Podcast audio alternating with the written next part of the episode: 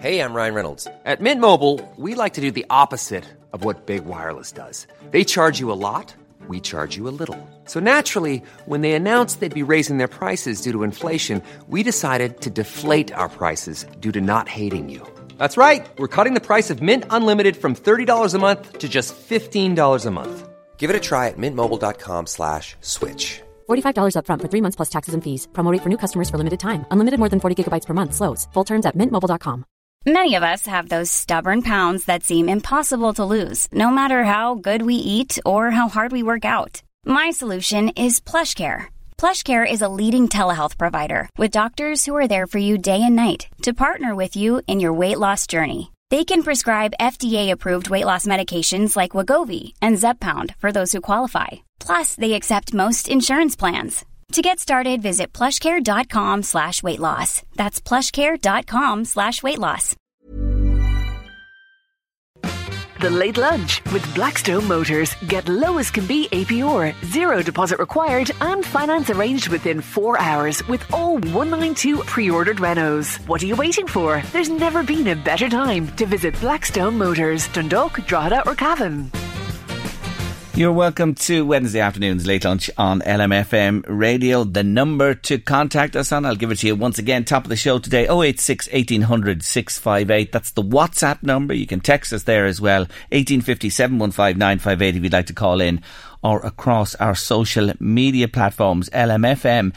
Today on the show, lots of interesting chat coming up, including the Sudbury School. A year on, it's a very different type of school, and Meath Mum has taken her children out of formal schooling and put them in, and there's a year under their belt at this stage. How are they getting on? We're going to find out when we talk to Julie Meehan a little bit later on. Barbara Kelly is in her agony aunt. She's dealing with personal problems. If you have them, those numbers, if you want to get in touch with her. And we meet Shane Holland. You remember the guy who chained himself to the tree in Skerries a few weeks back? Well, this man has so many strings to his bow. And listen to this. He's collected over 10,000 pieces of plastic from the seas off our coast, the coast we live on here in the northeast. And he's joining us in a wee while for a chat. But first up today, it's all over the place, and understandably, they're the youngest ever to be convicted of murder in the history of the Irish state. Boys A and B were just 13 when they took the life of Anna Kriegel. What does it say about youngsters today and the society, this society in Ireland that we're living in when something like this happens? Shane Dunphy is a good friend of Late Lunch. He's a child protection expert and head of the social studies department at Waterford Institute of Further Education, and he's with me on the line. Good afternoon afternoon, Shane. Hi, Jerry. How are you? I'm good. Thank you so much for taking our call. Not at all. Can I say this to start off? This is an exceptional case. Um, should we be alarmed for children in general from both aspects, Shane, perpetrators and victims? Well, obviously, the first thing I want to say is just to express my um, deepest condolences and support for Anna's family, uh, because this has been an absolutely horrendous um, and obviously life altering experience for them. I mm. mean, re- reading the articles um, across the media today, I mean, they, they were represented in court every single day throughout all of this. And I mean, I've spoken to a number of journalists who would have been in uh, the court as well, um, or who, who have been covering it, shall we say, and who've been listening to all of the evidence. And I mean, a lot of them who are very hardened uh, and who would have experienced quite a number of, of murder cases before have said that this has been the most shocking and the most disturbing case that they've covered. Um, so I can only imagine what her family has been going through. Yes, and that contexts it nicely. It, it really does. Thank you for that, yeah, and we join no, in those sympathies. All, not yeah. at all. Yeah. Um, to, to answer your question, I mean, I, I don't want to. I, I always feel that it's important that we we look at things from a, a, a realistic perspective. Um, number one, I think that the first message that we all need to take from this, and it's the one that I'm seeing highlighted across particularly a lot of social media today, is the fact that this case highlights the fact that this girl was bullied in, uh, in the most appalling way for an extended period of time. It seems that a large number of people, both adults and her peers, were aware of this, but that it seems to have been allowed to continue. Um, and that nobody stood up and said, you know, that, that, that this is appalling, this is atrocious, this shouldn't be something that, that occurs within our community, whether that's community of a school, whether it's a community of you know young people, uh, of, of, of education, um, whatever kind of stamp you want to put on the community, the collective of people, both adults and youngsters that were around her, were aware that this girl was was, was being um, victimized in the most awful way and that it was allowed to continue. And I think that that's something we really need to examine. We talk about bullying a lot. You and I have talked about bullying yes. on this show before, and we've looked at different ways to address it. And you know, I think that that that we that obviously this is telling us that that we need to up our game in relation to that. Um, and I think that that's the number one thing. Now, never mind, um, obviously, the, the murder is a whole separate issue, but that in itself, that this young girl who, to all intents and purposes, everything that we're hearing about her tells us that she was a sweet natured, gentle, intelligent, articulate young person who, who just wanted the same thing that is things that everybody else wanted wanted friendship, wanted acceptance, wanted to be able to live her life the way she wanted to live it. And for some reason or other, there was a judgment within the community that seemed to feel that she shouldn't be given the freedom to do that without being given a bloody hard time. And that's not okay. So, number one, what does that say to us and how can we address that? There's a whole dialogue that needs to be looked at. Number one, within teachers and adults in the community, how they should respond. And number two, young people need to be stepping back and saying, okay, um, what role do I have? in this?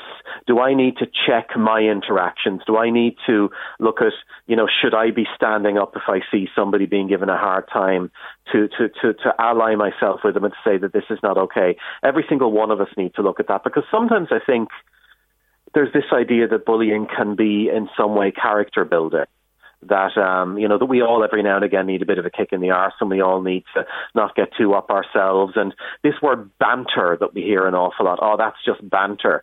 That that gets my goat, to be honest with you, Jerry. Um, you know, sometimes I think banter is an excuse for being mean and being rude and, and being bullying. And I, I think we just need to we need to examine that. I think that the context is very very important. So I think that's the first thing. Yep. The second thing that we need to look at is that if we look at the, the, the, details of what happened to this girl, and because of the fact that it's the early time of the day that it is, I'm not going to go into the intimate details yes. of what happened, but because the, there could be kids listening, and it's very distressing stuff. Um, but we're all aware of, of, of what happened to Anna.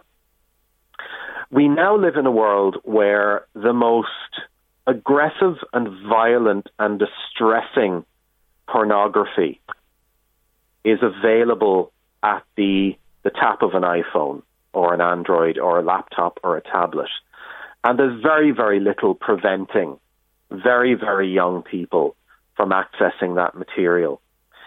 One of the problems that an awful lot of commentators have about the access that everyone has to pornography these days is the fact that it portrays an idea about what human sexual interaction is like, which is utterly unrealistic, which is often very, very debasing for women, and can also sometimes be extremely dangerous and extremely violent.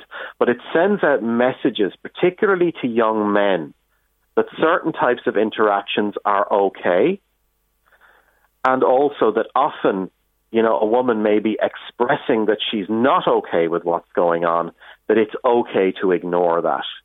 It blurs those lines between what is acceptable and what is not.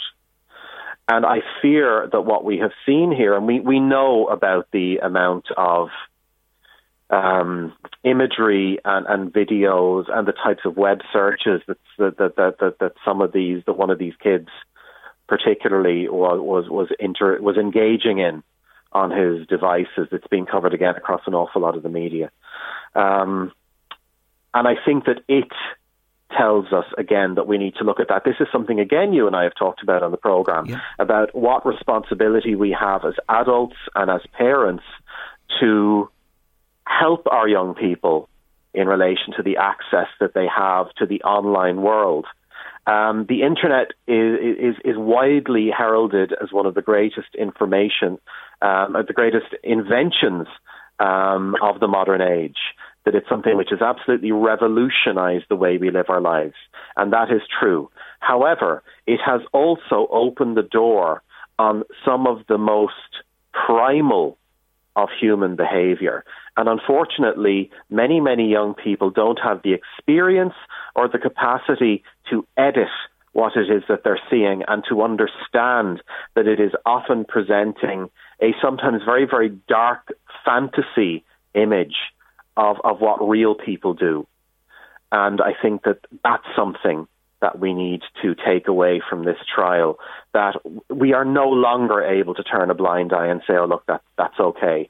You know, kids should be able to choose. Unfortunately, some kids are not able to make informed and educated choices.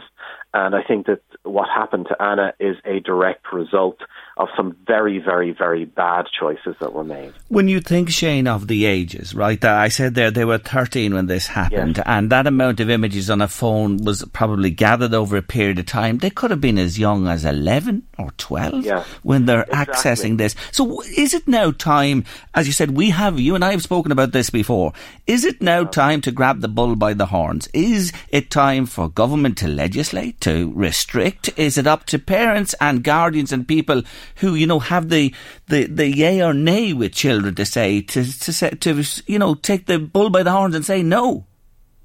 I mean, I've done quite a bit of research on this in the past, and I think the last time you and I talked about this was after a piece I'd done for the journal.ie, yeah.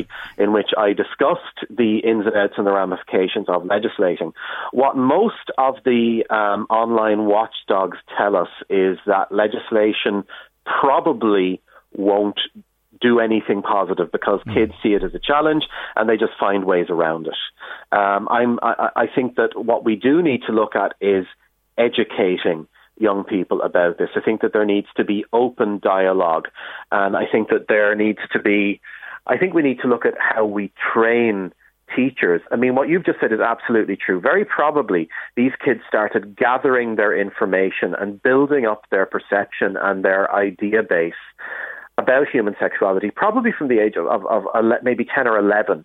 Uh, we now know that because of diet and because of, of, of sort of the, the, the changing um, sort of body shape of, of kids. Children are now hitting adolescence much younger than they did before. It's not unusual now for young boys to be hitting adolescence and developing an interest in the other sex as young as 10 and 11 years of age.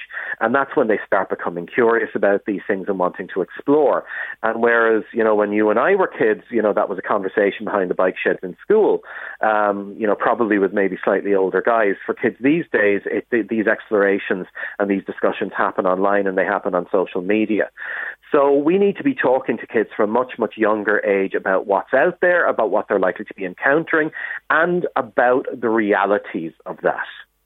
Um, I've, just got a message in by. What, uh, sorry for cutting across you, Shane. Okay. Just, just, I want to read this just while, while you're on this. Um, sure. Uh, Anya's come on to us here, and she describes herself as a babysitter, right? And she sure. says she's listening intently to what you're saying and uh, really enjoying what you have to say, Shane. And she just says, "Would you put it to Shane? We've talked and talked about social media and children. Experts have given their opinions, as you mentioned, Shane, a moment ago there. And at the end of the day, it's parents." That I see who often give and give in to them and give them the screen time.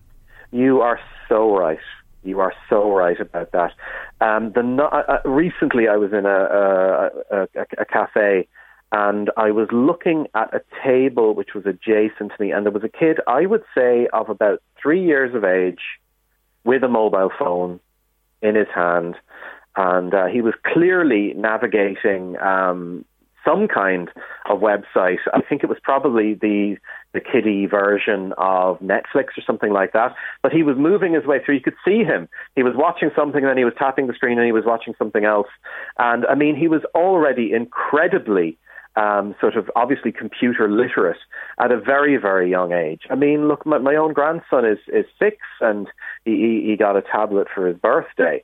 I mean, I have mixed feelings about it, but um, the fact of the matter is, I mean, I would have had a conversation with his parents and they're saying that they very, very um, carefully watch and, and monitor what it is that he's viewing. But again, I mean, I remember my grandson being able to do stuff with the remote control of our TV when he was two yes. that I wasn't able to do to um, access certain programs. I said to Maurice, how did you do that? Do you know what I mean? And he was showing me. He'd worked it out for himself.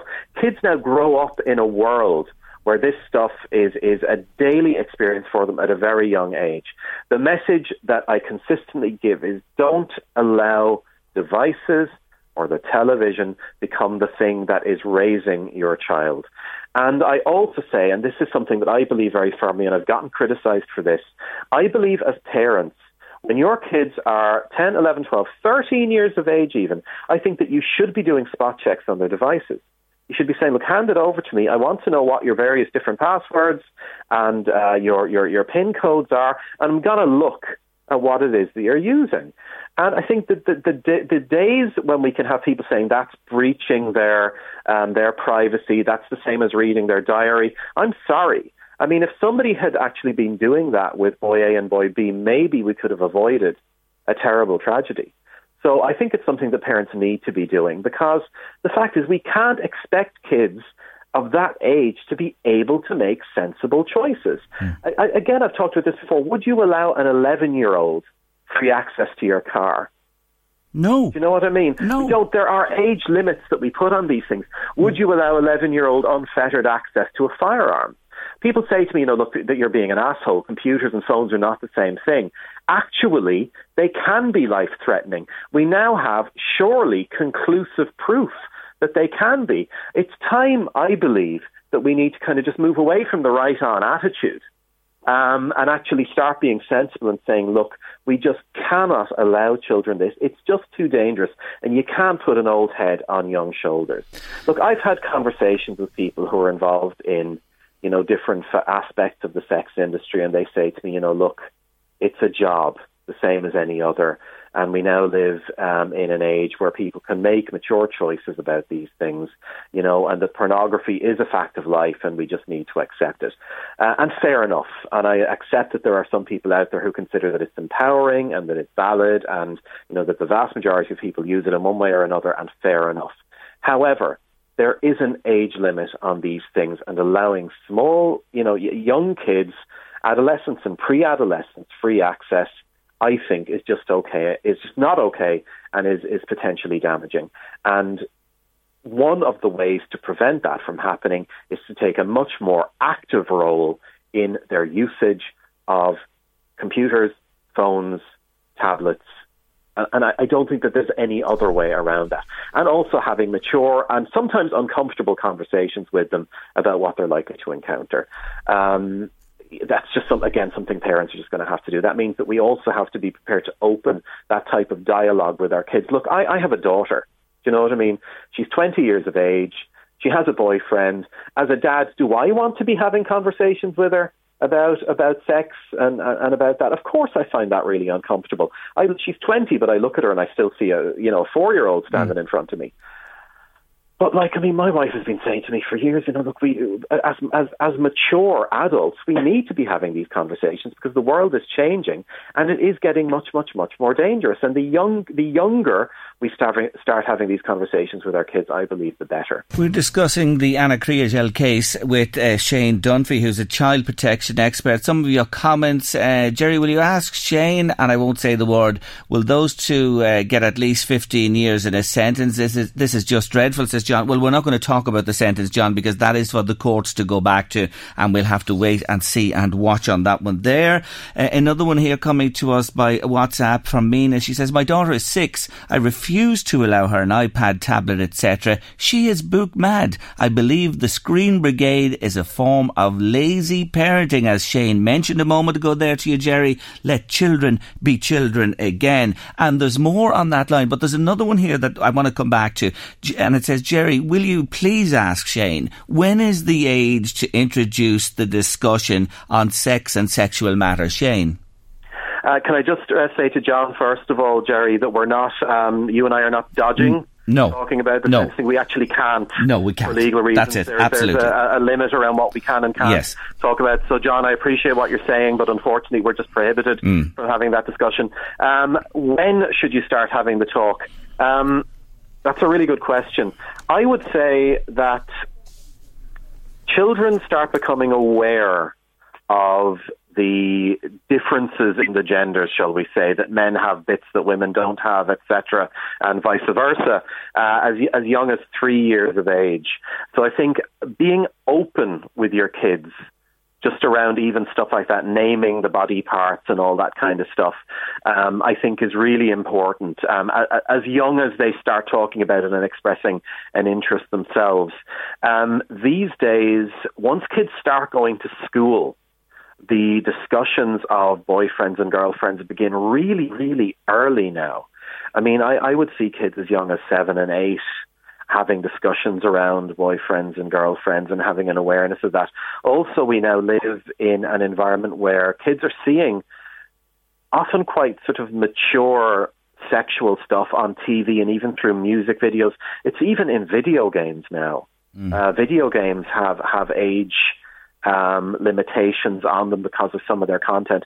So kids are becoming aware of these things, um, you know, again from sort of seven and eight. And I would think that is maybe a good age to start having age appropriate conversations with them about relationships, about boyfriends and girlfriends. And uh, really, as soon as they start asking questions, I, I would start answering them. Um, again, people say to me, God, you, know, you don't want to be taking their childhood away from them. You don't want them to lose their innocence. And I mean, I absolutely, absolutely agree with what your, your previous uh, texter said there about you know allowing children have their childhood and allowing them get out and play and you know keeping the devices away from them if you possibly can. And if you can great. But unfortunately you can't keep them away from the television. And they're going to be encountering um, tablets and phones, and if, even if they don't have them, their friends are going to. So we just have to accept that they are going to be interacting with these things, and and have that dialogue with them, and have a relationship where they feel that they can come and ask you questions. I mean, back in my day, again, when I was a kid, and I'm sure it was the same with you, Jerry, if you went and asked certain adult members of your family certain questions, you'd be given a kick in the arse and told, Out the know, door. What are you asking that for? Exactly. Absolutely. We're not going to have that conversation. Absolutely. I mean, I, I'm writing a book with a lady at the moment about her own experiences of surviving sexual abuse, and she was telling me that, uh, and when she grew up in a house where even if a love scene came on the TV, even a couple kissing, the channel was switched over because oh. you know the oh. you, you, know the family didn't watch that. The, the world has changed now, and mm. kids are aware of it, and we need to be. They need to feel comfortable coming to us and asking us about it. So as young as they start asking. Okay, we we have a few minutes remaining. Time is going to beat us, and I, I thank you for joining us again today. I've been just glued myself to what to what you've had to say, Shane. But I want to finish with this one because I was thinking about this myself in the last 24 hours or so, and I was thinking about things like empathy, feeling, having a soul, good versus evil, right against wrong. Surely this is the fundamentals of human life that we need to hand on to our children as well. Yes, we do. We do. Uh, again, you're entering into a very, very tough area. I would say that the act, what happened to Anna was an evil thing. Uh, there is no denying that, and my heart is broken for her and for her family. I look at the photographs of her. You know, I see my own daughter in her. I see some of my students. She particularly reminds me of a couple of students I've taught this year. You know, amazing young women, and I always say you look at a photograph of somebody like her and you think of the potential, what she could have become, what she could, what good things she could have contributed to the world. And we are all lesser for having that taken away. However, am I going to turn around and say that these two young boys were evil? Um, I'm not prepared to do that. I'm prepared to say that what they did was appalling, but I, I, I, it's, it's clear to me that there was a series of mistakes that were made, bad choices that were made by them, um, bad choices that, that happened around them that brought this about. We need to learn from what happened so that Anna's death was not in vain. Um, absolutely, we need to be talking to our, our, our kids about, you know, if you do this, if you treat someone in a particular way, that is wrong. We need to be investing empathy in our children. How would you feel if this happens to you. Put yourself into their place. Again, coming back to the dangers of social media. Social media fosters a kind of communication, often because of the fact that there's a barrier, there's a screen and a keyboard between you and the person that you're interacting with, which often facilitates the rudest and the most harsh way of communicating. We see awful online bullying going on, uh, particularly in, on environments like Twitter and stuff like that, where people say things that others don't agree with, and everybody piles on and says the most appalling things. And it's it's creating an environment now where people seem to think that that's okay. It's not. It's rude and it's bullying and it's aggressive and it's not acceptable. Uh, we, you know, whatever happened to being nice to one another? What's wrong with being nice to one another? And and it's it's the message that I consistently try and give out through my work. That the best advice that I can give young people, the best advice that I can give anybody is be kind kindness is something that we should be fostering within our kids. And part of that is if you see somebody being given a hard time, say to your friends, look, this is not okay. Let's go over and express some solidarity with this person and say to the others, they're with us we accept them. We think that they're okay, and we're not going to allow you to do this. And you know what? If we teach our kids to do that, we're not just turning our kids into strong, independent, right thinking people, we're also making the world a better place and creating better and stronger communities. And we're not teaching our kids to be weak by teaching them to stand up for other people, we're teaching them to be strong. And I, I just think we all need to be really, really thinking about that. And if that's what we take away from this awful event, well, then at least something positive will have come from it. Shane, that's the way to leave it today and let people ponder on that. I thank you sincerely for taking the time to join us on the show today, and I really do appreciate your expertise. Thank you so Always much a pleasure, Jerry. Thank you very much. Take care of yourself. Bye bye. Bye bye. That's Shane Dunphy there, isn't he? A wonderful guy, child protection expert and head of social studies department at Waterford Institute of Further Education.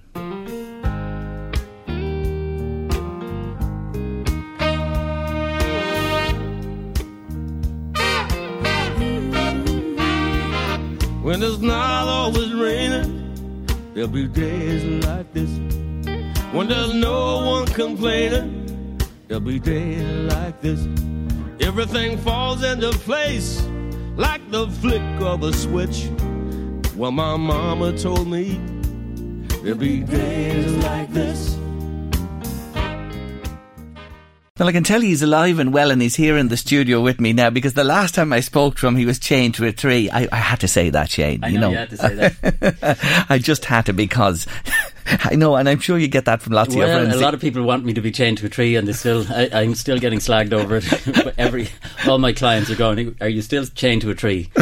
well, Shane Holland, you are so welcome to Late Lunch, and it's good to meet you in person. And he is the man that we spoke to. Do you remember they were cutting down the trees in Skerries? And that campaign goes on, folks. It's still going on today. Uh, watch the space on that one. Anyway, you're with me today to talk a little more about yourself. You're an award winning designer. Tell them what you design. Well, I design a lot of uh, bespoke lighting, furniture, awards, and even sculptural pieces. So it's a it's a mixed bag. But kind of my my training is as an industrial designer, and I went to the College of Art in Thomas Street, you know NCAD, and I kind of worked there as a technician for six years, and kind of set up my studio in Dublin in the early '90s at you know in Dublin One.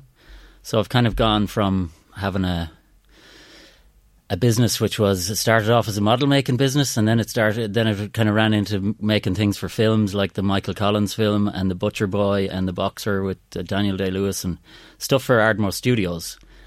And then it kind of you know that that whole thing is a bit of a circus you know in terms of they want you to be out in the field at six in the morning. And we had our kind of model making prototyping business uh, started in a basement in North Frederick Street opposite Walton's music shop and then it moved to a bigger place. And then in 2006, I moved out to Duleek, where I am now. Um, I love that. Away. I love so, that. From D1 to Duleek. that's it. There's a lovely ring about that, isn't yeah, there? That's it. But that's where you are now. You're based is, in, yeah, in, in the business park in Duleek. And, and yeah. you've sort of morphed, like from what you tell me there, Mm. your business has morphed into different aspects That's of it. design. Yeah, there's a lot of strands to it. I suppose the the training was kind of as a prototyper and model maker, and sometimes those businesses get a bit flaky, and you go through recession number two or three, and you figure out where you're at. So.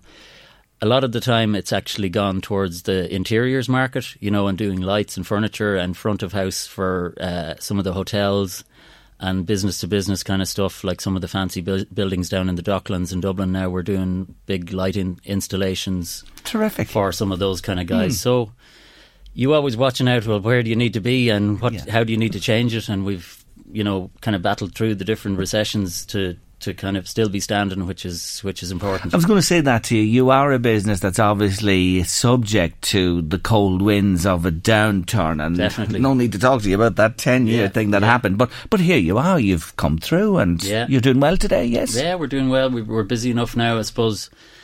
Like when I decided where was I going to move back to, you know, coming from Meath originally and been born in Drogheda, you know, it was an obvious place to kind of look at.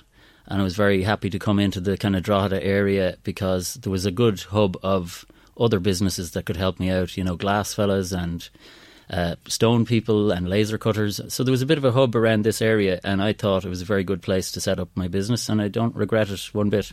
And you don't have the headaches of getting into Dublin one and out of Dublin one and things well, like that you have as well. go in and out, but I you know. choose your times, yeah. on your time. it, That's, a big difference than the commute. Now, you are a multi talented man, I have to say, and I want to talk to you in particular about this. Eh, what do you call it? Is it a passion, a project, or whatever? First off, you're born in Dunshaughlin, so you're landlocked. But you love the, the sea. you, lo- you love the seas and you I love do, yeah. boating, don't you? Yeah, well, I suppose when I was a teenager, we used to go.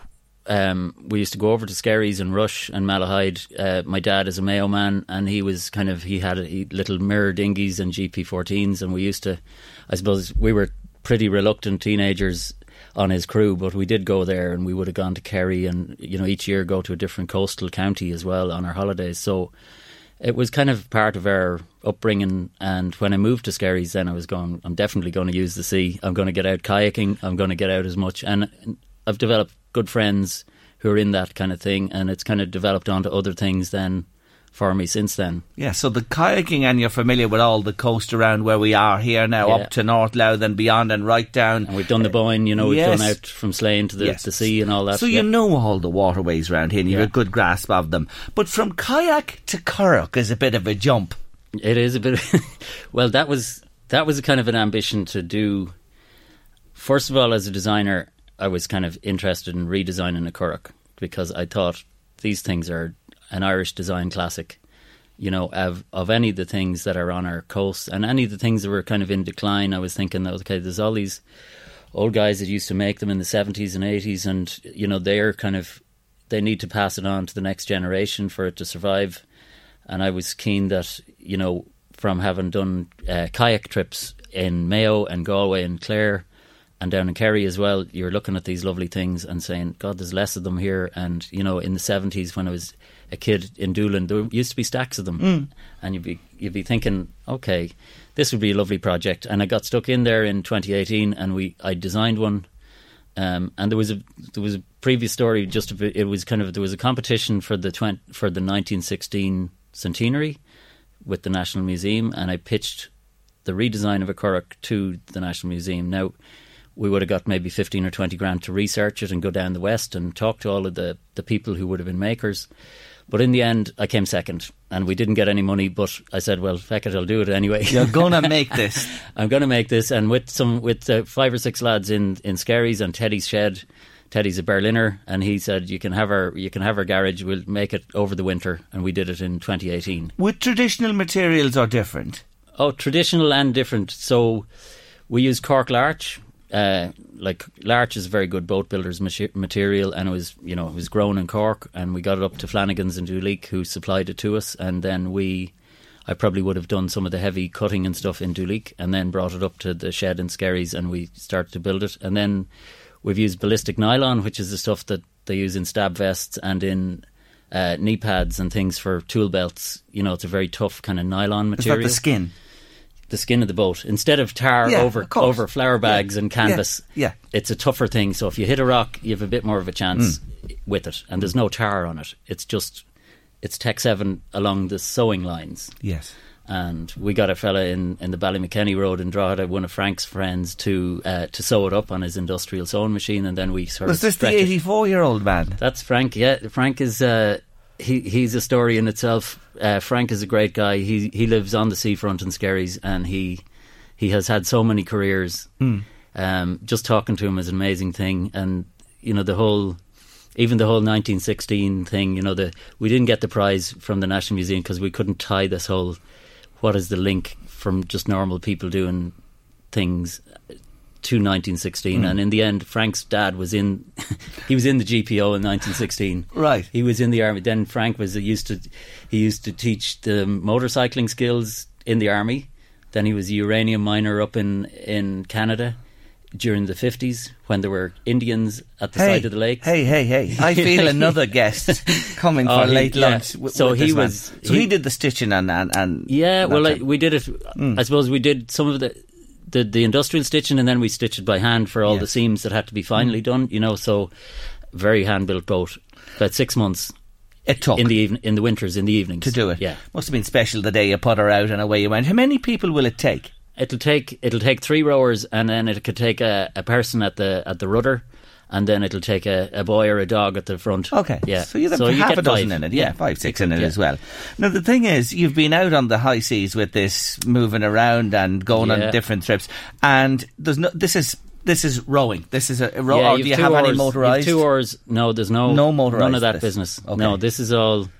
This is Blood, sweat, and tears. blood, sweat, and tears. You can see the hands there. I see them. that's practice. Yeah. Apart from the workshop stuff, Yeah. but um, yeah, you. That's the whole beauty of it, and the beauty with kayaking as well is that there's zero, zero emissions.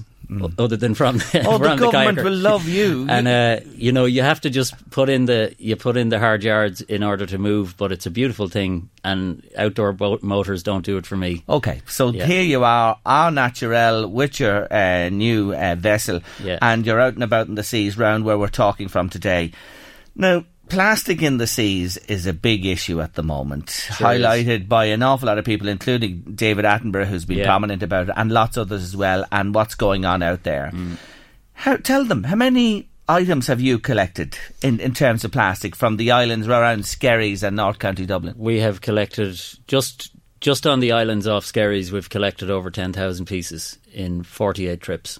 So between the over two years ago, I started doing this probably in about uh, April or May, and it, so it's about two years and three months. I've done forty eight trips, and we have collected yeah certainly over ten thousand pieces.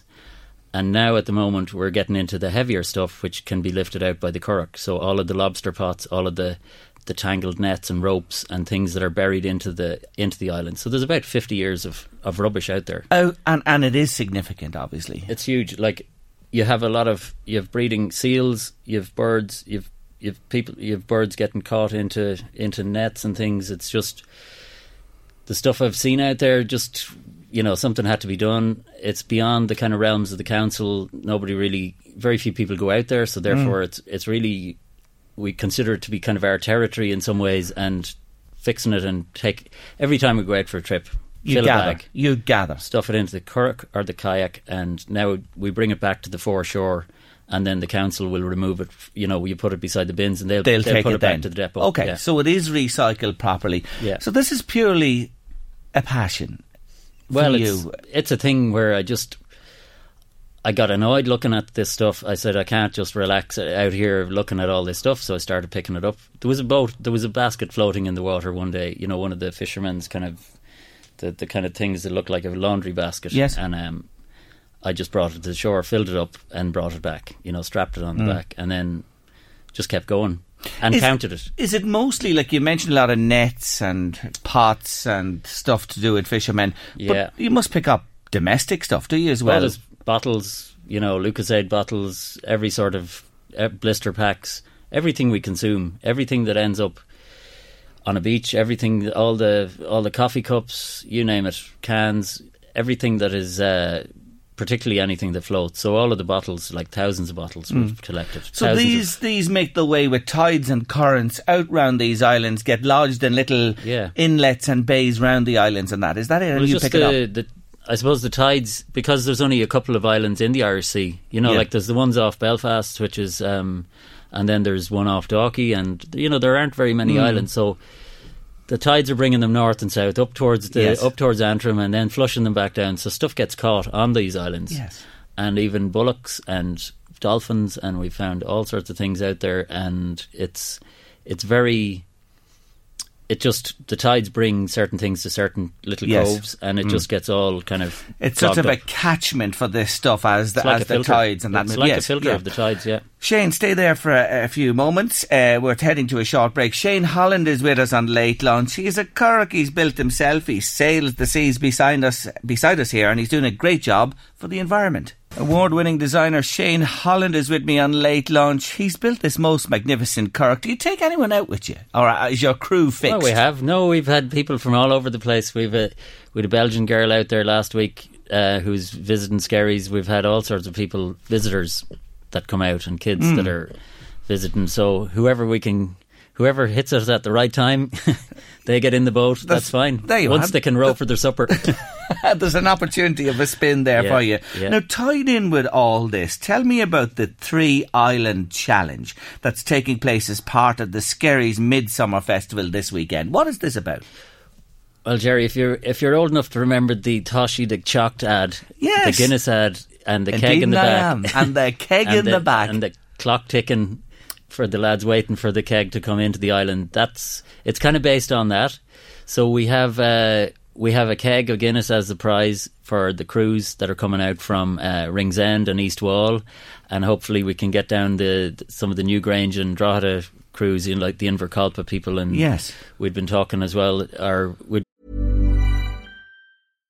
If you're looking for plump lips that last, you need to know about Juvederm lip fillers. With Juvederm Volbella XC and Juvederm Ultra XC, your lip look, whether it's subtle or bold, can last up to one full year with optimal treatment and no additional maintenance. Find a licensed specialist and see if it's right for you at juvederm.com today. That's J U V E D E R M.com. Add fullness to lips in adults over 21 with Juvederm Volbella XC or Juvederm Ultra XC. Do not use if you have severe allergies or a history of severe allergic reactions, or if you're allergic to lidocaine or the proteins used in Juvederm. Tell your doctor if you have a history of scarring or taking medicines that decrease the body's immune response or that can prolong bleeding. Common side effects include injection site redness, swelling, pain, tenderness, firmness, lumps, bumps, bruising, discoloration, or itching. As with all fillers, there's a rare risk of unintentional injection into a blood vessel, which can cause vision abnormalities, blindness, stroke, temporary scabs, or scarring. For full important safety information, visit juvederm.com. Hey, it's Ryan Reynolds, and I'm here with Keith, co star of my upcoming film, If, only in theaters, May 17th. Do you want to tell people the big news?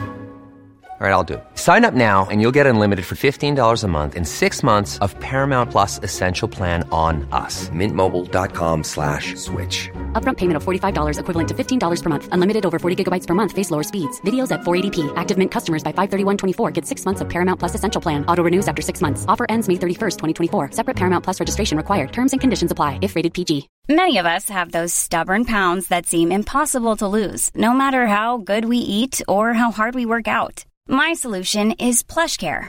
PlushCare is a leading telehealth provider with doctors who are there for you day and night to partner with you in your weight loss journey. They can prescribe FDA-approved weight loss medications like Wegovy and Zepbound for those who qualify. Plus, they accept most insurance plans. To get started, visit plushcare.com slash weight loss. That's plushcare.com slash weight loss. Been up with the Carlingford people as well. So Okay. we're, we're expecting about four or five boats to go around the three islands of Skerries, which is first of all Colt, and then St Patrick's, which is the one with the little church further out, and then Shenick is the one with the Martello Tower on it. Mm. And we'll tip off Shenick and hit the shore, then the south the south shore on Saturday at kind of starting at about half two. So everybody's welcome to come down and have a look at the spectacle, which will be uh, four or five boats going around the island. So that's half back. two on Saturday. What's that point again? You're South, going. uh, South Strand. So there's a there's a kind of a there's a public toilet there in the middle of the Strand, and it's near the life uh, the the kind of there's the lifeguard hut is, is up another bit. So there's a there's a mid a midsummer Skerries festival. Yes. and that's on over the weekend from Okay. Friday, Saturday, Sunday, and there'll be tents and you know different different events going on, and there's a there's a ball and there's all sorts of things. But we're we're part of it, and we're just delighted to get the Currachs out and invite our friends from you know from Dublin and different places to come out and, and support us and go around the islands. So tell me about this keg of Guinness. You've got a keg of Guinness from Arthur himself or his. well, uh, from Ollie's Bar actually in Skerries, I have to give him a plug. You better do that. And Yeah. where will that keg be? On one of the islands. Well, we're thinking of putting it onto onto Shenick, and then the first boat to get to get to Shenick Picks up the keg. Off. We possibly put the empties on on all of the boats just as a kind of a handicap, but certainly Yeah. whoever gets it first, they have to share it though. that's that's the only thing. We have other prizes for everybody to do it, so it's a Yes. challenge rather than a race. It's more Okay. If you do it, you get to Yeah. shore. You're in.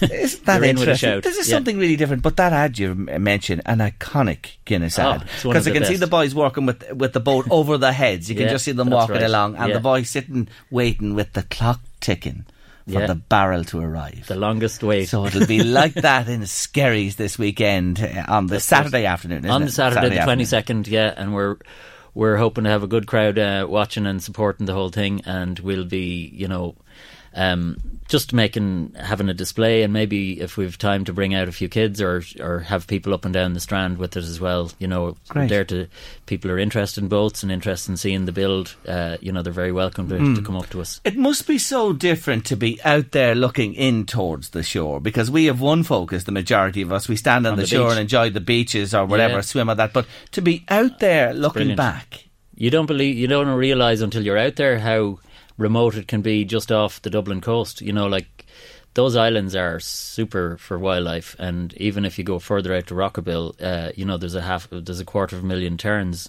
nesting on on Rockabill, for example, and then you have seals. Uh, in October, they're they're breeding and there's pups and the whole lot out there. So that's kind of why I suppose the whole cleaning of the islands has been very important to me. When you see all of the cormorants and everybody out there, and you think, okay, they don't need to be nesting in all these bottles and rubbish that's lying around. So now, fortunately, the islands are in a very good condition, and we've nearly got everything off them, and just hope to maintain it. But it's it's really uh, an amazing resource on our doorstep, and it's only you know it's only a kilometre or two off the coast that you have those islands, so it's it's a very it's very accessible by kayak and and currach, but you need to be careful with these things. You know, there's there's a lot of rocks and different course, things and- and tides. Yeah. of course, the small, they're not uh, inhabited by anybody. No. Who owns them? Are they public property or? Well, there was um, the the McDonough family own. Uh, they own Shenick Island, and the there was a kind of a some of the islands were kind of handed back to the state in the eighties, uh, or have control by Bird, Birdwatch Ireland. But uh, generally, I think um, they're kind of in the in the state ownership, as far as I know, in terms of the there's no farming. There used to be farming on Shenick up to the, maybe the 70s, and there used to be maybe a few sheep onto uh, St Patrick's Island that would have been brought out. But at the moment, there's no nobody on it. I think in the 60s there was a there was a hippie commune that was going to set up on one of the islands, and there weren't exactly the townspeople of Skerries were not as enamoured about the whole thing as you could have imagined. But it was, uh, you know, they were they were kind of not exactly encouraging it. yeah, I can I can understand that as well. Yeah. Rockabill has somebody living, has it? Yeah, and we sometimes paddle out there, and there's wardens on it at the moment. So particularly during nesting season, there's I think three wardens, and they're all either linked in with Trinity College or they count all Yes. the all the eggs and everything, and they will they will kind of stop you at the at the pier, like you can kind of stop there, but you're not really encouraged to come out during the middle of the summer, mm. but you can just take a breather and, yeah, and head back in. Yeah, they are important to the environment and ecology and the whole, you know, the oh, natural Oh, yeah. world of, of this neck of the woods. and well. Lambay is a huge resource. You know, puffins and the mm. whole lot of them out the back of Lambay. Maybe it's. Lambay I'm thinking of that there's somebody living on. Is there somebody in Rockabill? Just come back. Well, there's there's wardens on Rockabill, so that. just the wardens, it's- but it's nobody a- lives on it or no. Well, they live on it during the summer. Yeah, so they do it. They do Okay. it five months, and then but Lambay certainly Lambay has is imha- inhabited. Yeah, that's, it has that's indeed. true. yeah. That's that's where I had the slight mix Yeah. up in my mind. So the currach uh, for the foreseeable future, do you take it out most weekends or Oh, we're every trying other? to do a couple of nights a week during the summer, Do but you? like Yeah. obviously it just depends. Getting you know, we'd have a WhatsApp group and we just go who's on. You know, high tide is usually the time that we go out, and uh, because we're going from the beach, there's not a slipway there, so we just roll it. Up, you know, we have a little trolley and we we land it up at the pipe there and Mm. and slide it in and. Three of us at any time, and it could be any, anything from my son Alton, who's 14, to to Frank at 84, and there's good probably about 10 of us that are sort of in the in the mix. In the loop for a Yeah. currach spin, and That's of it. course, weather dependent. Very important to mention that Yes, as well. indeed. Anyway, wish you well with this undertaking this weekend. Skerries Midsummer Festival happening at Midsummer Weekend, Saturday the 22nd, half past two. Half two approximately, yeah. High Get tide along. is at three, so we're Lovely. just going out a bit before that. Get along there and you'll enjoy it and you'll see what we've been talking about here on Late Lunch today. Wish you well, Shane Holland. Thank you, Jer- And this Jerry, song is just especially for you. Let's hear it. Thanks, Okay, Shane. cheers.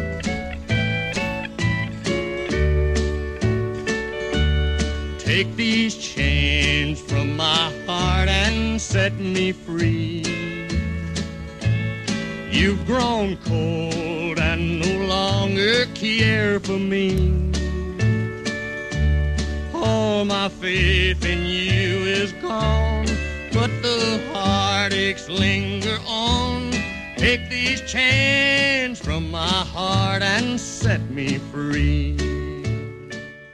Time to talk to Barbara on late lunch. Yes, I'm delighted to welcome back one of our regular psychotherapists. Barbara Kelly is with us for the next while. Barbara, good to see you again. Hello Thank again, you for joining me. I have a number of questions for you. Let's go. No time to uh, delay. Here's the first. My ex wants to take our two children to Spain for two weeks during the summer, along with his new girlfriend. We have an amicable arrangement for custody, which has been working well for nearly a year now. However, this situation is just a bridge too far for me. No problem with my former husband, but I wouldn't be happy with having a seven and nine year old away for a fortnight with this other woman. There's sure to be ructions, but I'm not for turning. Am I right and within my rights, Barbara? This is a tough one. And, you know, like we were saying, lots of people are probably in this situation at the moment, you know, whether it is that they really don't want their children to go away or whether it is something that they're kind of thinking about in the future that may come up. Um, first of all, to say, you know, the, this listener says um, about an amicable uh, arrangement. I'm wondering whether this has actually been something that has been legally arranged or whether it has been just agreed between the two parties. I'm kind of feeling it may just be an agreement between two people who, up until now, maybe have had good communication. Um, so I suppose just to start off on that basis, if this was a legal custody, you know, arrangement, well, then there's very clear guidelines about, you know, what the rights of the mother and the father. Are. And would all this. holidays be included in that? Yes. Should be, Should absolutely, Okay. yes. All of this should be really clearly defined. Um, and if that is the case, that this is something that has been legally defined and has been agreed upon, well, then you know what, you got to go with it. Okay. That's, you know, unless you've got a particular reason. Um, and I'm get, kind of getting a feeling from this is it that perhaps this listener is having, you know, she speaks about this woman. Now, that kind of brings up two questions for me. First of all, is this listener concerned about this woman, as in her ex's new partner? Because is there some issue? Is she afraid that her children are unsafe? So we're talking about a welfare issue. Um, and that brings us into a whole other, and we'll talk about that in a moment. Or does she just not like this woman? And let's be honest, I think a lot of people can relate when a, a relationship breaks down and, a, and and their ex partner moves on. A lot of people don't like the new partner, and that's actually more to do with a personal, you know, issue rather than anything wrong with the person. So I'm wondering. So if we start off and say, right, if there is a safety concern, if for some reason this listener is concerned that her children are unsafe, there's a question around their welfare, then we need to say, right, what's going on here?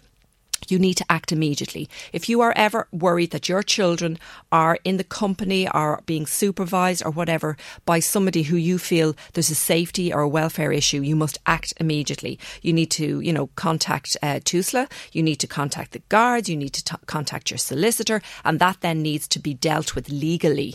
That if there's any kind of concern around a child's welfare. But I'm feeling that perhaps this is more of an issue of that the listener doesn't like this person, this hmm. new partner. And that then brings us into a whole other thing. You know, is the listener kind of feeling, look, I don't want my children, and they are still quite young, I don't want them going away for two weeks because they're going to be without me for two weeks. I'm going to miss them and they're going to miss me. Or maybe she just thinks, I don't like this woman and I don't want her for two weeks being around my children. That's not really fair. That's where I'm coming from on this. You know, we're talking about the best interest of children here. And you know what? Wouldn't it be wonderful for the children to spend two weeks with their dad? away, making memories, having experiences. And if it is actually you know, and this is something sometimes you have to dig really deep and go, look, what is actually my problem here? Is my problem that I'm just feeling I'm going to miss my kids? I don't want to think of another woman standing in my shoes for two weeks with my children. Then that's your issue that you need to deal with. So it's it's it's kind of like you know you could look at this and go look you've got 2 weeks potentially of having 2 weeks to do your own thing. Two weeks of freedom. There's the upside of it. Yes. But I can see what you're saying. Uh, that, you know, that loneliness feeling Yeah. and, you know, maybe becoming close to somebody else. They'll forget about me, all this and I- type of and, stuff. And there's no judgment here. I totally understand. But I think, you know what? Sometimes we have to be really honest and go, is this more about me and my feelings than actually, because we can say, I'm not my children, I don't want them, you know, they, they'll, they'll miss me and whatever. They may miss you, but they may also have a great time. And isn't it a wonderful bonding experience to have with their dad? So I'm just saying, you know, totally understand that it may be tough, but look at this from the best interest of, of the children and also turn it around and go, could this mean two weeks that I can go and do some wonderful things and look after myself? Lots to ponder over Yeah. there for you. Here's another one. I keep waking up in a panic that I'm old and single. That says a lot of people in this club for sure. I'm only in my mid 30s. Come on. I've split up with a long term partner in recent years. All my friends are coupled up, some married, and some even have children. I've been on a few dates, both online and with people I've met out and about, but None have worked out. I won't let myself fall into the trap of allowing anyone into my life because of desperation, but I fear I just might have to. Most men are taken for, and I'm hearing horrible stories of internet dating, which I'm extra careful about. Time is ticking away, and I want to be a mum and a partner to somebody, but I'm waking up in pools of sweat most nights and dreaming that I'm old and completely on my own. You, you wouldn't believe the amount of people who who actually have this conversation with me that are in their early to mid thirties and feel, oh my goodness, all my friends are pairing off, going off, getting you know married or having kids or you know whatever, and there's this sudden panic, and. I, I kind of think, you know, this idea that when you're in your mid 30s, you're too old. Who said that? Well, where does that come from? You know, Absolutely. Let's be honest. Society kind of says that, doesn't it? It's sort of like, you know, there's an expectation that particularly women should fall into a certain you know thing that you're you're at a certain age biologically you know tick tick tick you need to have kids. And and I just think you know what? Stop. Stop falling in line with this pressure that we get from what society says. Because we're putting pressure on ourselves. And when we put that kind of pressure and then that panic starts to rise it really has a huge negative impact on how we think. We start to really think those sort of, you know, the stress, the anxiety, oh my God, oh my God, time is running out. I have to, I have to, I have to. And when we, you know, do that to our thinking, our feelings, that anxiety, we can feel really down. And that also then has a huge impact on how we start behaving and, and, and acting. You know, you see people who kind of either fall into that category of, oh my goodness, I have to start dating willy nilly. I have to get out there. And they end up dating a lot of people who they would never choose to date. But there's that desperation. And then they have multiple relationships that are, you know, quite destructive on their self esteem and all of that. Or we've the other side that sometimes people fall into where they go, oh, well, you know, what's the point? It's too late now. And they cut off all possibilities, you know. So two extremes there, True, really. And people tend, let's be hmm. honest, we do tend to go to extremes when we go into that irrational place of thinking. And I'm kind of my my place is, is, that I come from is is that I go, do you know, what? just relax, stop, relax. Dating in your mid 30s, your 40s, even in your 50s is a completely different experience than dating in your teens and your 20s. So stop kind of going, oh my goodness, well, you know, when I started going out with somebody when I was 18, we dated till I was, you know, 26 or 28 or 25, and then I realised it wasn't the right person. If I start doing that at 35, oh my God, I'll be 40. No, it's completely different. When you start dating in your 30s, 40s, 50s, whatever it is, it's a very different experience. You tend to be much more selective with who you date. You tend to be drawn to people where you've got similar, maybe backgrounds, experiences. You didn't have that when you were in your 20s. Um, and also, it's almost like the lifespan of dating is very different as well. We do tend to date for shorter periods of time because we know quicker whether we're clicking or not. So don't be thinking, oh my God, then I'll be 40 and then I'll be 50. If you meet the right person in your 30s, you know within a couple of months whether it's going in the right direction or not. So stop, panicking. and I think, do you know what? If I was to give any advice, and I don't like to give advice as such, but if I was to, I would say, go out and have some fun start joining groups, you know, looking at hobbies, going out, joining different types of groups where you are, yes, meeting new people, potentially meeting new partners, but that's not your main agenda. Your main agenda is to have fun, to find more about yourself, more interests. And it's amazing. You know the old saying, a watched kettle never boils. Yes. When you stop putting pressure on yourself and you actually start looking at yourself from a place of let's go out and enjoy myself, have fun, you kind of give out this different message and this different energy and you start to go, I'm meeting much more interesting people that I really resonate with and, and it changes the dynamic. So go out, have fun, try different things. If you meet people that you click with, brilliant. If you don't, who cares? You're having fun. And I do think that online dating is a brilliant tool nowadays, um, but you got to use it the right way. It's about, you know, doing it with the idea of I'm going out on a date, but I'm going to have some fun. I'm not going out going, is this the person? Is this the one? Is this the one? because you know that gives the an energy out. exactly, and it's all about energies, is right. Barbara Kelly staying with us. She has more answers to your questions in a couple of moments. Psychotherapist Barbara Kelly is with us, answering your questions. This has just come in by text. I've been watching Love Island and the scenario where Joe has told Lucy to start hanging out with girls, and this has been bothering me. Incidentally, it says he was kicked off last night. No, I don't watch it. I don't know whether you do, Barbara, but I'm No. reading what I'm getting here. I've been going out with my boyfriend for six months and I'm just mad about him. Before him, I had loads of male friends and I, enjo- I enjoyed their advice and company. However, now my boyfriend is telling me that my male friends make him insecure and he's worried I leave him for one. Oh, it's caused a lot of rows, and now I'm finding that I'm slowly stopping myself answering calls and texts from those friends just to keep the peace. I suppose if the shoe was on the other foot, I'd find myself jealous too. But what do you think? We've touched on this before. If you if you remember, Jerry, in the past, you know that idea of is is it possible to have a platonic friendship with somebody of the opposite sex? And as I've always said, yes, of course it is, but it's real. It's a very interesting area because I do think it brings up a lot of issues in relationships. Um, well, first of all, I don't watch Love Island, but I think that this is a, a very important topic to cover. Yes, so you know we're we're, we're saying about um, platonic a platonic relationship or relationships in in this. Um, I feel from reading this that this is more about this this boyfriend's insecurities than it is about the listener's you know behavior. Now I could be wrong, and I think the, the the listener needs to kind of stop and go, okay, why is this suddenly coming up after six months? That's the first thing.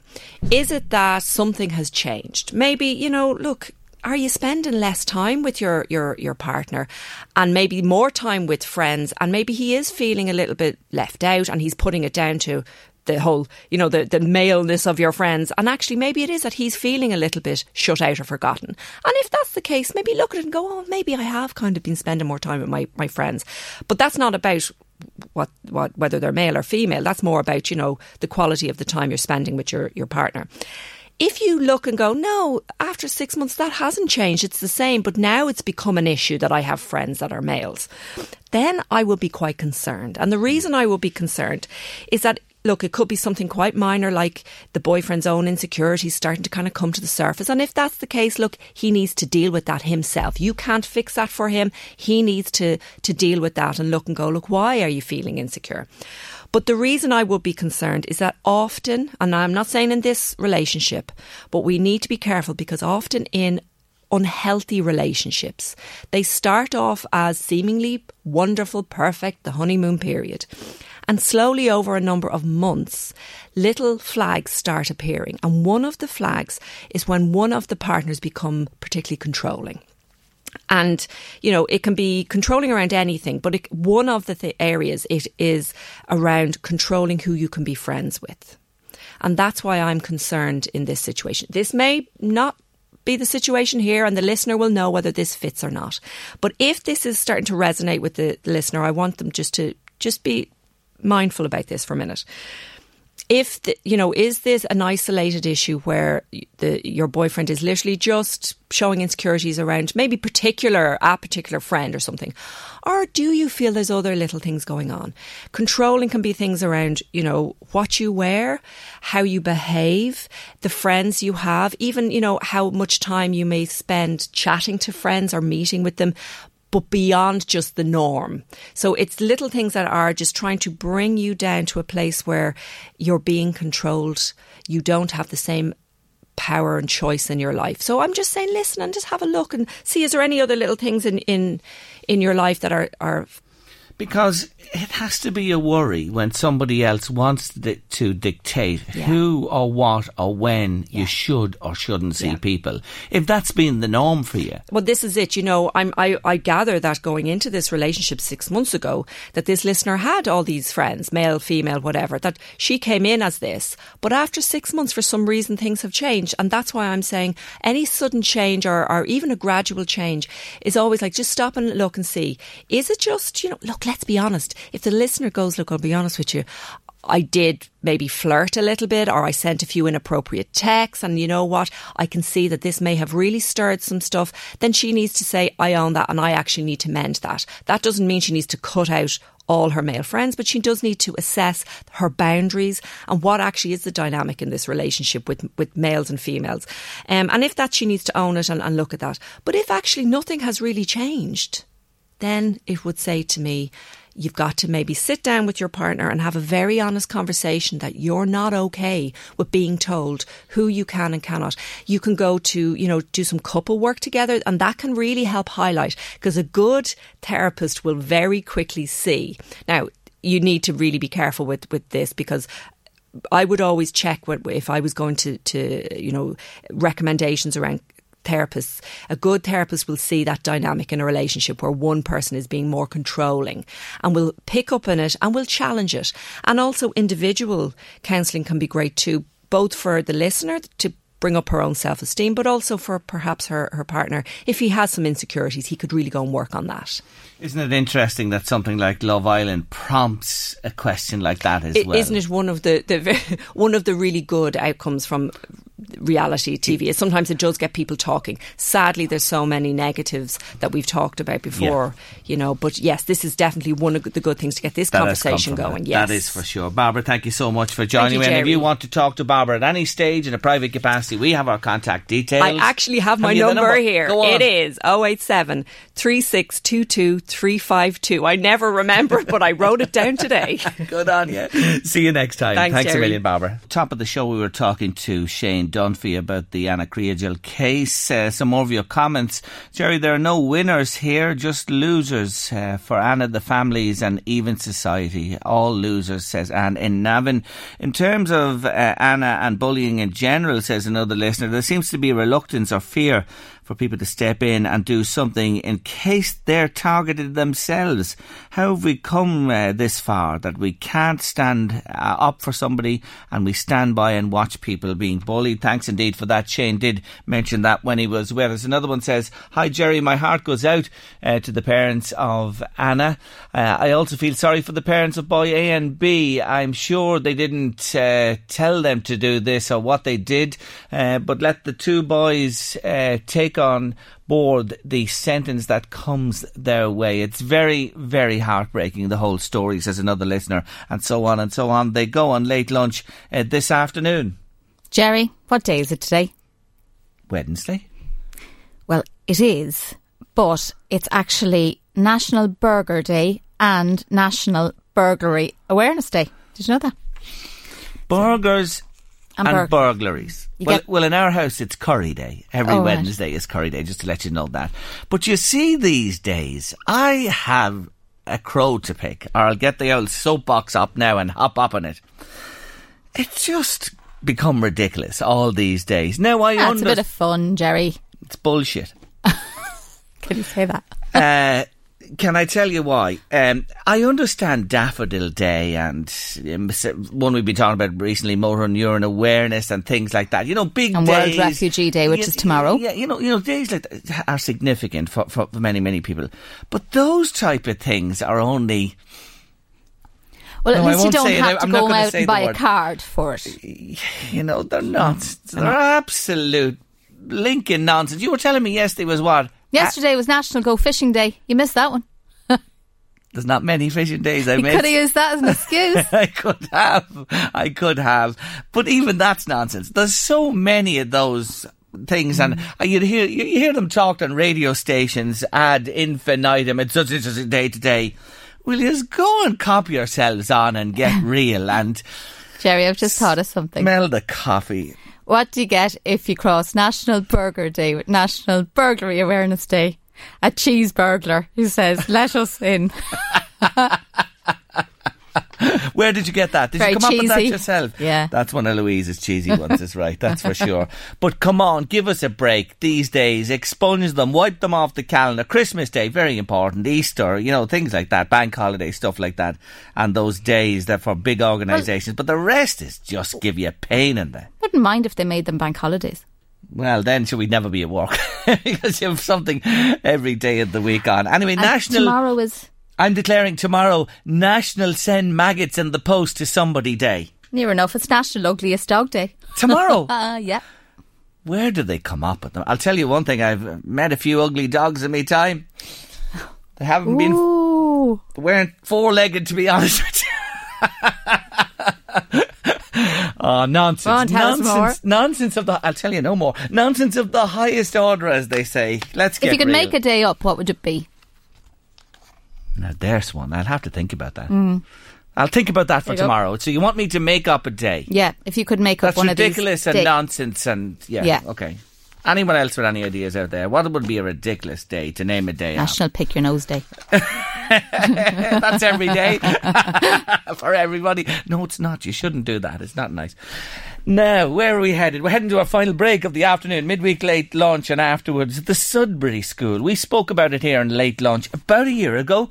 A mum was. Uh, Living here in Slane in County Meath in Ireland and was moving lock, stock and barrel to the west coast to Sligo to send her children to the Sudbury School. Do you remember it? Well, we'll refresh you anyway and we'll find out how the girls have got on. A year ago on Late Lunch, we spoke with Julie Meehan, who was relocating her family to Sligo from Slane after deciding to enrol her two daughters into the newly opened Sudbury School.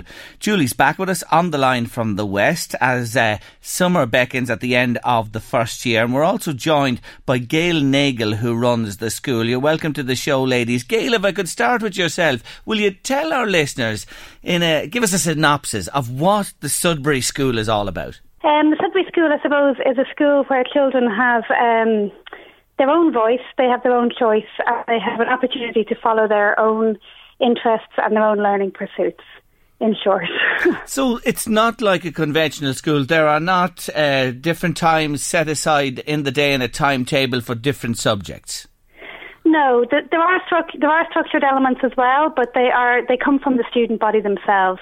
So if a student wanted to organise to do. Um, you know, structured maths lessons, he might um, or she might uh, set up a structured time to do that. But outside of that, no, there's no um, there's no set curriculum and timetable as there is in um, mainstream school.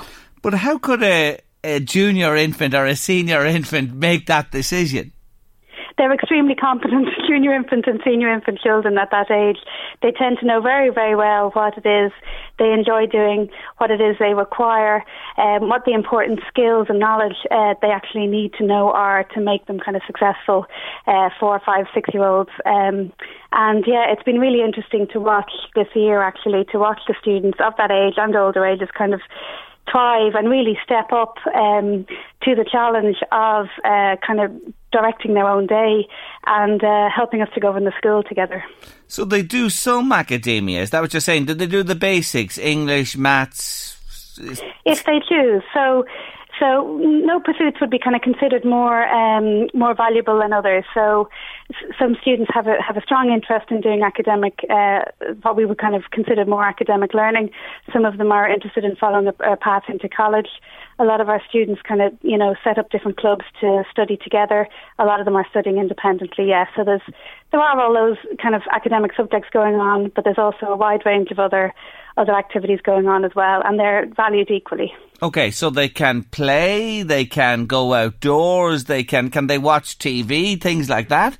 Yeah, they most of the time, I suppose, a lot of the time is spent playing outdoors. A lot of it and and collaborating and doing different kinds of games. Again, depends on the students. Some of the children are more kind of natural indoors people, mm. and they um, they do different activities inside. There's a lot of art activities, English, maths. Some of the students did philosophy, a lot of cooking, a lot of baking.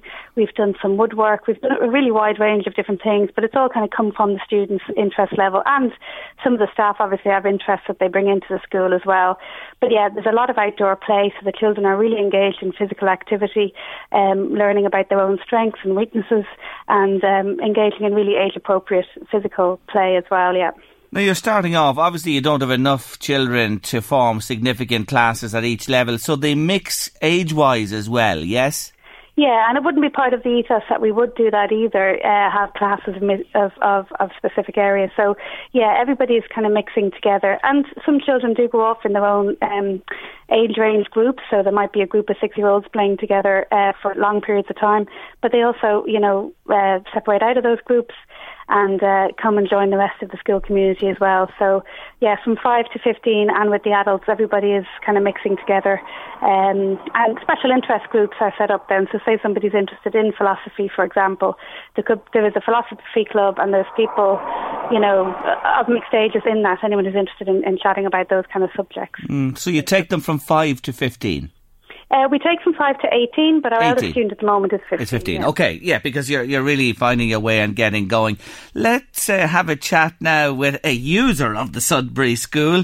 Yes, we spoke to her about a year ago. Julie Meehan is on the line. Afternoon, Julie.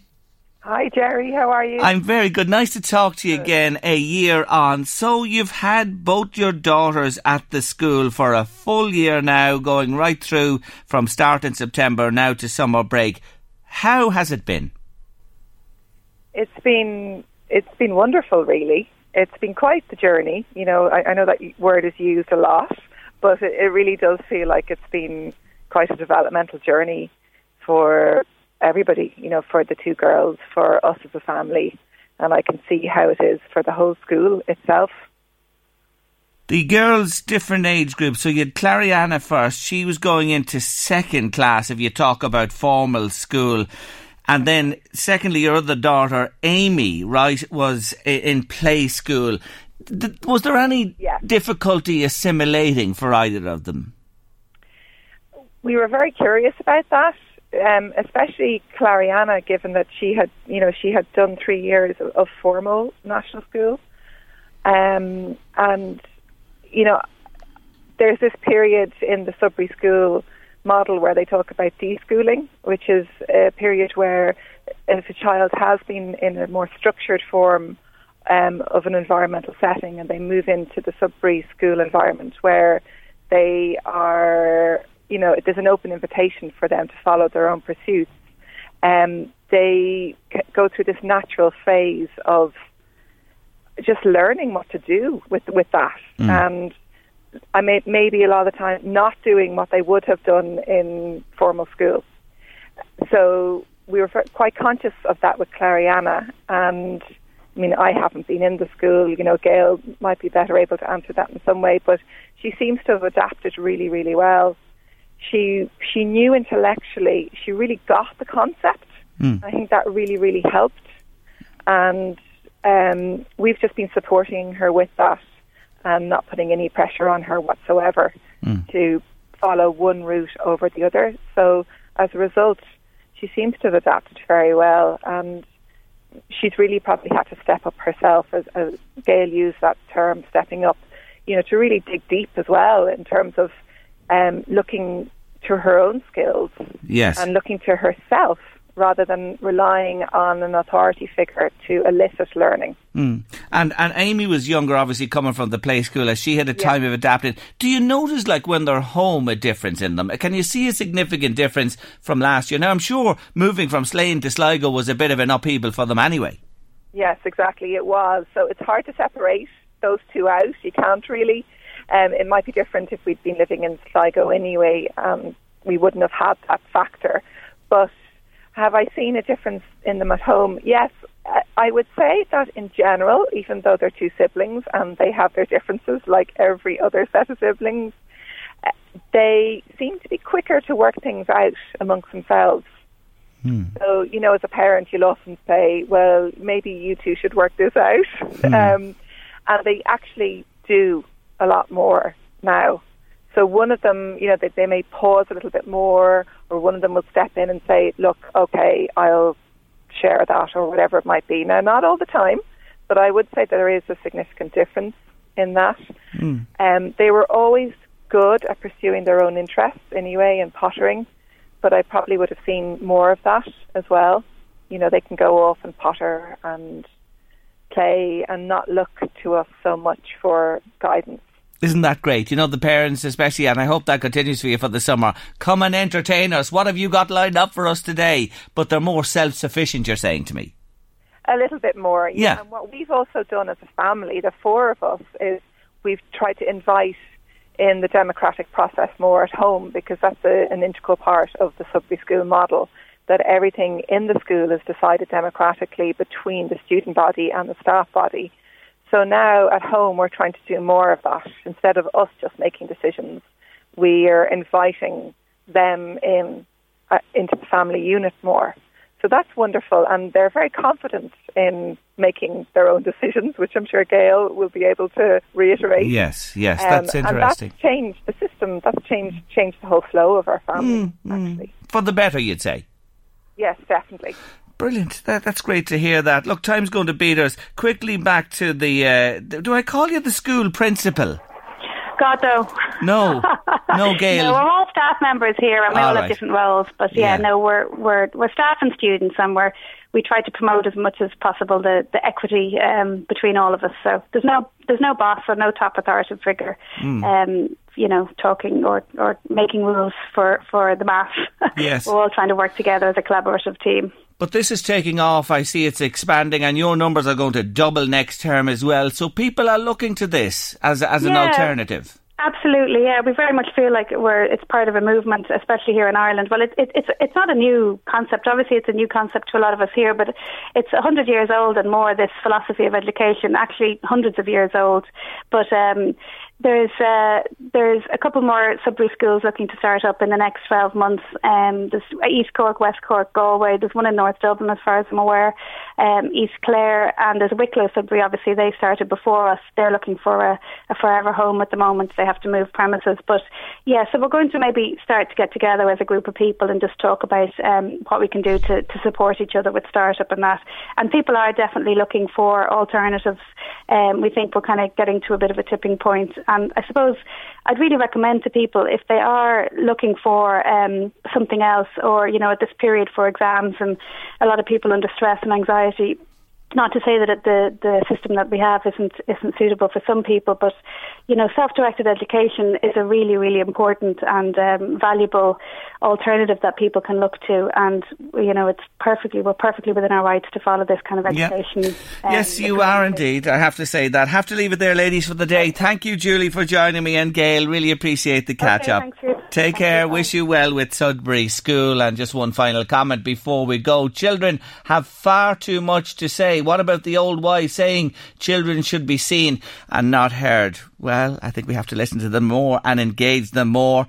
You know, when you think of what happened in that uh, case uh, that uh, the judge decided on yesterday, and we started talking about top of the show, the Anna Kriegel case, it's important, as Shane Dunphy told us, to bring them into the conversation on all things as early as possible. Thank you indeed for your comment. We do appreciate them. Eddie's up next with the drive. We'll be back with Thursday's late lunch from half one. See you then. The Late Lunch with Blackstone Motors. Get low as can be APR, zero deposit required, and finance arranged within four hours with all 192 pre ordered Renaults. What are you waiting for? There's never been a better time to visit Blackstone Motors, Dundalk, Drogheda, or Cavan. Hi, I'm Daniel, founder of Pretty Litter. Cats and cat owners deserve better than any old fashioned litter. That's why I teamed up with scientists and veterinarians to create Pretty Litter. Its innovative crystal formula has superior odor control and weighs up to 80% less than clay litter. Pretty Litter even monitors health by changing colors to help detect early signs of potential illness. It's the world's smartest kitty litter. Go to prettylitter.com and use code ACAST for 20% off your first order and a free cat toy. Terms and conditions apply. See site for details. Planning for your next trip? Elevate your travel style with Quince. Quince has all the jet setting essentials you'll want for your next getaway, like European linen, premium luggage options, buttery soft Italian leather bags, and so much more. And is all priced at 50 to 80% less than similar brands. Plus, Quince only works with factories that use safe and ethical manufacturing practices. Pack your bags with high-quality essentials you'll be wearing for vacations to come with Quince. Go to quince.com slash pack for free shipping and 365-day returns.